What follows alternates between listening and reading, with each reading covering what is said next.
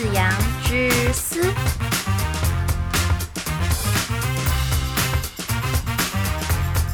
我是子子阳。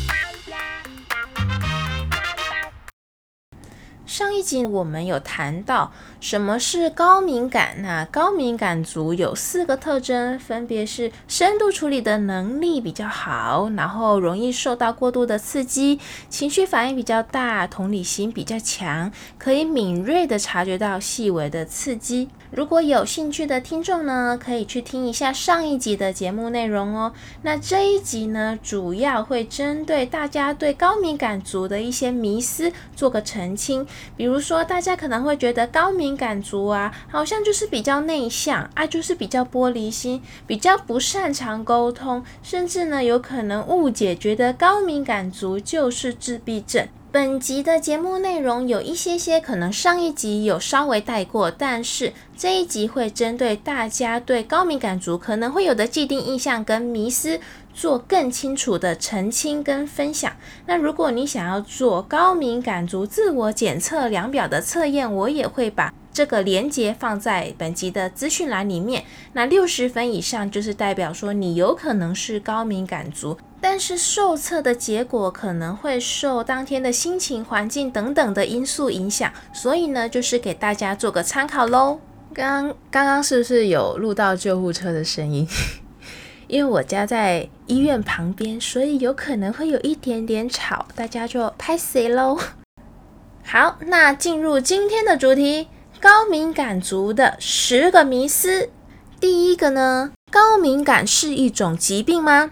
诶，高敏感不是疾病哦，它是一种特质。美国心理学家艾荣博士在一九九六年提出了高敏感人。那根据艾荣博士表示呢，高敏感族存在于十五到二十趴的人口，其实这样子也不算占少数哦。那这种特质呢是与生俱来的，而且它也存在于其他的物种，比较像是因为基因的影响而造成的一种性格。如果呢是在远古时代嘛，那个时候不是居住的环境，外面有可能都是一些嗯毒蛇猛兽，它是高敏感的特质的话，它就可以比较早察觉到外面的风吹草动，狮子老虎来的话，它就可以哎不对，赶快跑！这样子，所以呢就比较不会被吃掉嘛，所以高敏感这个特质也不见得是不好哦，还可以保命呢。那第二个高敏感是自闭症吗？其实高敏感并不是自闭症。我们可以看到，当一群小孩子在一起的时候，一开始观察，可能对于高敏感的儿童跟自闭症的儿童感觉有一点点相似，就是在一个环境里面都比较跟人家格格不入，表现退缩，好像是活在自己的世界，比较不会跟其他小朋友玩在一起嘛。但是，虽然外表看起来有一点点像，但是内在的差异是很大的哦。最明显的差异就是同理心。高敏感的人呐，非常有同理心，会观察周遭的事物，对气氛的解读能力也很高。如果在一个环境，他们显得畏畏缩缩，是因为他们还在观察。如果这个环境他习惯或是觉得有安全感，他是可以社交互动的。但是自闭症的人呢，比较缺乏同理心，也比较缺少察言观色的能力，比较喜欢按照自己的标准做事情，格格不入，很可能只是因为他不想太多的人际互动。嗯，我就是想玩我的啊，嗯，我就是想要看自己的书啊。但是他们其实也很沉浸于他们自己正在做的事情。而高敏感人和自闭症的人呢，可能让人家感觉不善于沟通是有差异的。高敏感人因为在接收到大量的资讯的时候，会层层思考，充分的去吸收资讯，体会感受这些资讯，导致无法及时处理大量的讯息。而自闭症的人会比较少眼神的交流，也比较难去理解人际关系中的美眉嘎嘎，比较容易出现不适切的言语。那我们在分辨是高敏感的孩子，或是他是自闭症的孩子，通常我们可以看他有没有在观察人，跟你有没有眼神的交流。如果说就是大人在讲话的时候，那个孩子会去观察这个气氛，然后去偷看你在干嘛，然后偷听大人在讲话，对人有兴趣的话呢，通常是高敏感的小孩。因为自闭症的孩子通常就是比较专注于在做自己的事情，察言观色的能力比较弱。还有，我们可以看他有没有同理心。比如说，如果妈妈正在伤心难过啊，那高敏感的人就可能会很贴心的拿卫生纸说：“妈妈，你怎么了？”啊，自闭症的小孩子可能就比较没有办法感受到这种情绪。第三个呢，高敏感怪癖多，知觉异常，很像异类。高敏感的人对环境的敏感，包括视觉、听觉、触觉、嗅觉、味觉，也包括对情绪、气氛的敏感。不同的高敏感人可能对敏感的部分不同。高敏感人对于这些感受的敏感呢，是与生俱来的。这些细微的感受让他们敏锐地察觉到环境的变化。当然，如果造成他们的不适，他们也会相当的痛苦。尽管如此，因为敏感度比较高，比其他的人更敏锐，这些敏锐的感知可能会促进成另一种优势，比如说绝对的音准、独特的美感、惊人的味觉。第四个，高敏感的人就是神经质玻璃心。其实高敏感的人自带强迫器，他们的敏感不仅是五官的感受，也包括情绪的感受，对于环境。观察入微，对于感受，不管是好的或是坏的，都会比其他的人感受更加剧烈且深刻。他们就是天生观察到的东西比别人还多，想的比别人更远，感受又比别人深，因为他们无时无刻都在观察、接收、观察、接收，也比较容易受到比较多的刺激。虽然高敏感的人容易受到过度刺激而感到焦虑、害怕。非常细心谨慎地处理大大小小的事情，但是他们内建的强迫性对于快乐的感受反应也是一样大的。这代表在适当的环境之下，他们是更能自带幸福感的一群人。五，他们是歇斯底里的艺术家。高敏感的人啊。共感能力很强，他们对情感的细腻，对周围的气氛，人与人之间的情感，都能深深地敲击他们内心深处。即使外表看不太出来，但其实他们内心汹涌澎湃的情感，加上丰富的想象力，灵感如泉源般的涌出。他们可以把想象力和灵感升华为艺术，这正是很多诗人、作家、音乐家、艺术创作者不可缺少的因子。因为他们细腻又知性，可以接受多元的想法，可以横向的思考，创造更多的可能。其实，在艺术创作上呢，真的是需要比较多的弹性和想象力，要有丰富深刻的经验和感受，还要能捕捉很多生活上的灵感。你可能要对某件事情或是某个事物产生很多的激情跟共鸣。我想很多文学作家啊、艺术家啊都有很丰沛的情感吧。如果没有，怎么能表达出令人动容、震撼的作品？如果自己都不能感动自己，要怎么感动别人呢？所以才会留下那一些文章啊、画啊，让我们从他的作品里面就可以体会到他的思念和他的忧伤嘛。六，高敏感人都爱哭。这是因为他们感受比别人还深，任何情绪进入到他们的心中，都会引起他们如雷般的共鸣。他们感受。别人的快乐和悲伤、愤怒或是苦难，这是因为高敏感人大脑中负责掌管同理心的镜像神经元活化程度比其他的人来得高，而镜像神经元是帮助我们体会对方情绪感受、了解对方行为的特殊神经元。镜像神经元越活化的人，同理心也越强，所以他们的爱哭是他们能感同身受。那高敏感人诚实又有责任感，容易把别人的课题当成是自己的课题在解决，长期下来对自己其实是很大的负担。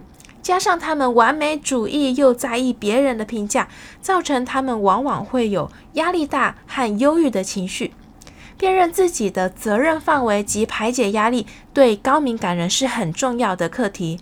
这个部分呢，我会在下一集《十个高敏感人的生活指南》做分享哦。第七个呢，高敏感人都很内向。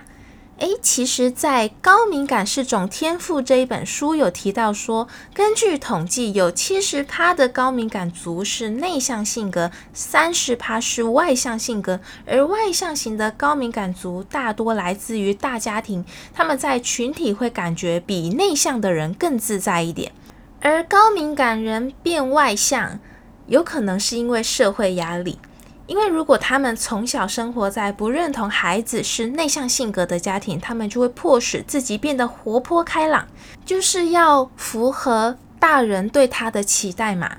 外向型的高敏感人可能会有超过自己可以承受范围的社交互动而有挫折感。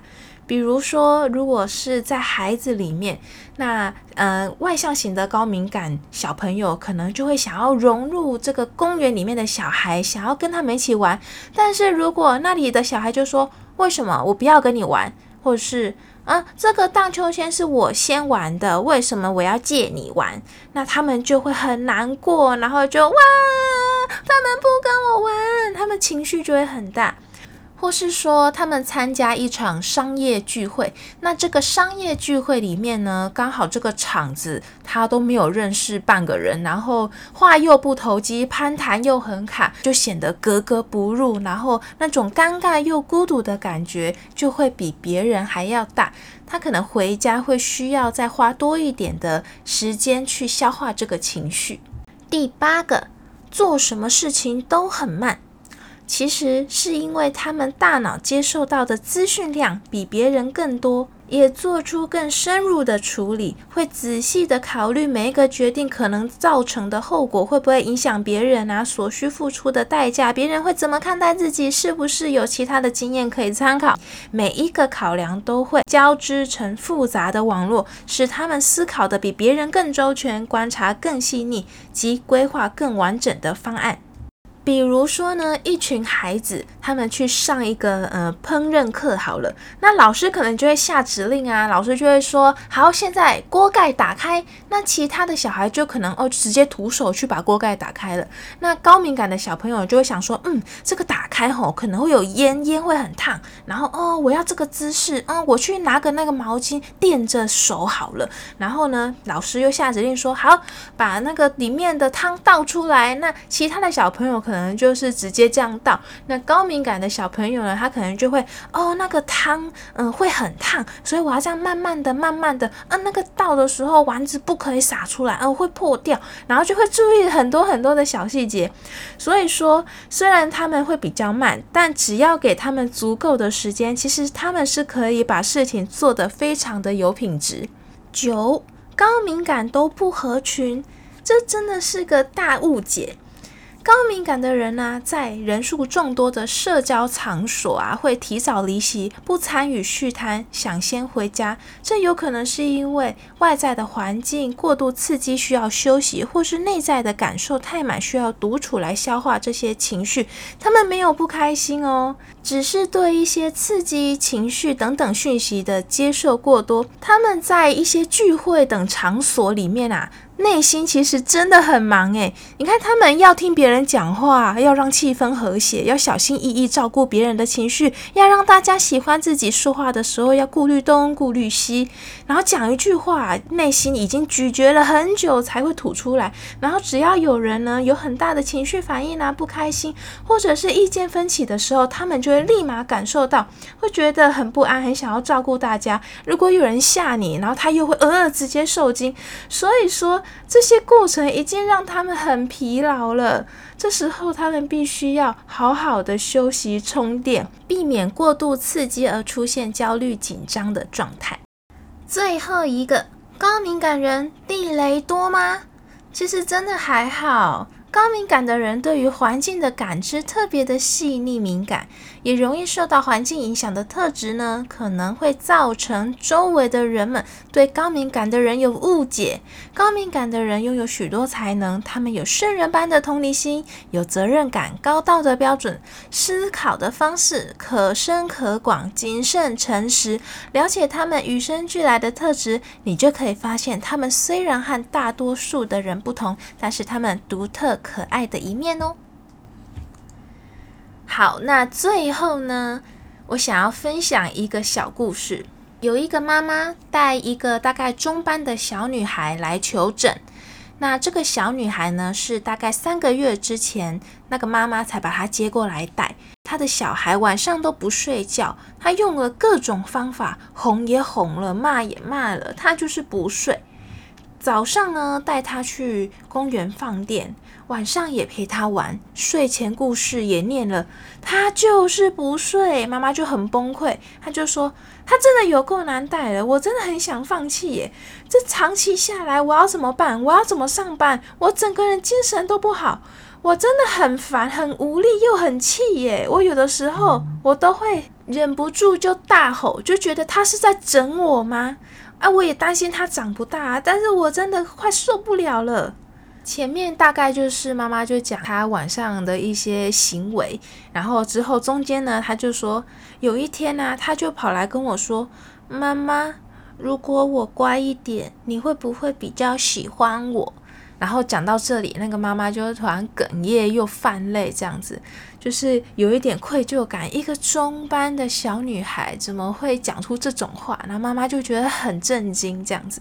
后来又有聊到说，她去学校啊，老师就有给她一个小任务，要他下课的时候去看一下厕所的那个水龙头的水有没有都锁紧关紧啊，如果没有的话，把它关紧。那之后呢，因为疫情啊，学校就停课停了两周。那两周之后呢？